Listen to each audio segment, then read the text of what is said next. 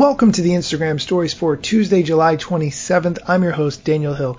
Sorry for not having an episode the past couple of days. Here's the thing about me.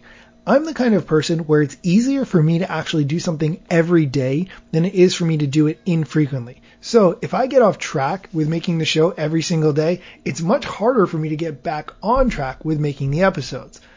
Anyway, let's get into today's episode. Not a lot of Instagram news today, but there was an excellent article on Lifehacker. Four ways to download Instagram videos. I'm going to go through them one by one, starting with how to do it on your iPhone. They recommend in this article that the best way to download Instagram videos on iPhone is using the Siri Shortcuts app. Apparently, there are a lot of extensions and automations for iOS, and there's a shortcut that they break down that lets you download Instagram videos using the Shortcuts app, which you have to download and install there's some steps that you have to go through in terms of allowing untrusted shortcuts, but there's a app called Scriptable, which allows you to run JavaScript on the iPhone, and that's what actually downloads Instagram videos.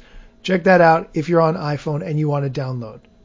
The next part of the instructions has to do with downloading Instagram videos on Android. They recommend the app Video Downloader for Instagram, which is not one that I'm familiar with, but if you open Instagram, you can go to the three dots in the top right corner, tap that, and then you can copy the link, which you paste the link into Video Downloader for Instagram, which then will appear in your photos or gallery.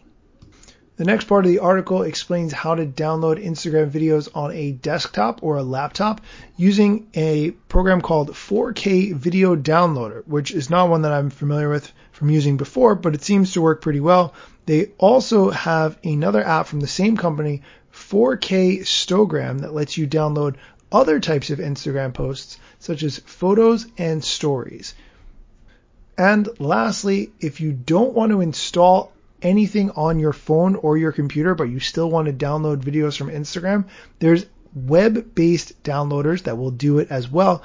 They recommend one called iGram. If you go to the igram.io website. You can paste the link and then download it directly from that site without installing any apps or programs. Okay, that's it for today's show. I want to give a quick shout out to 925LH who wrote me a excellent five star review on the Amazon.com page for the Instagram stories.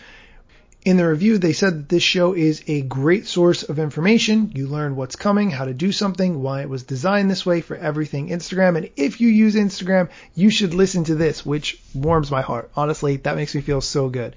If you would like to leave a review, please go to Amazon.com, search for the Instagram stories, and leave me a review. This way other people can find the show. Thanks so much for listening, and come back tomorrow for more Instagram news.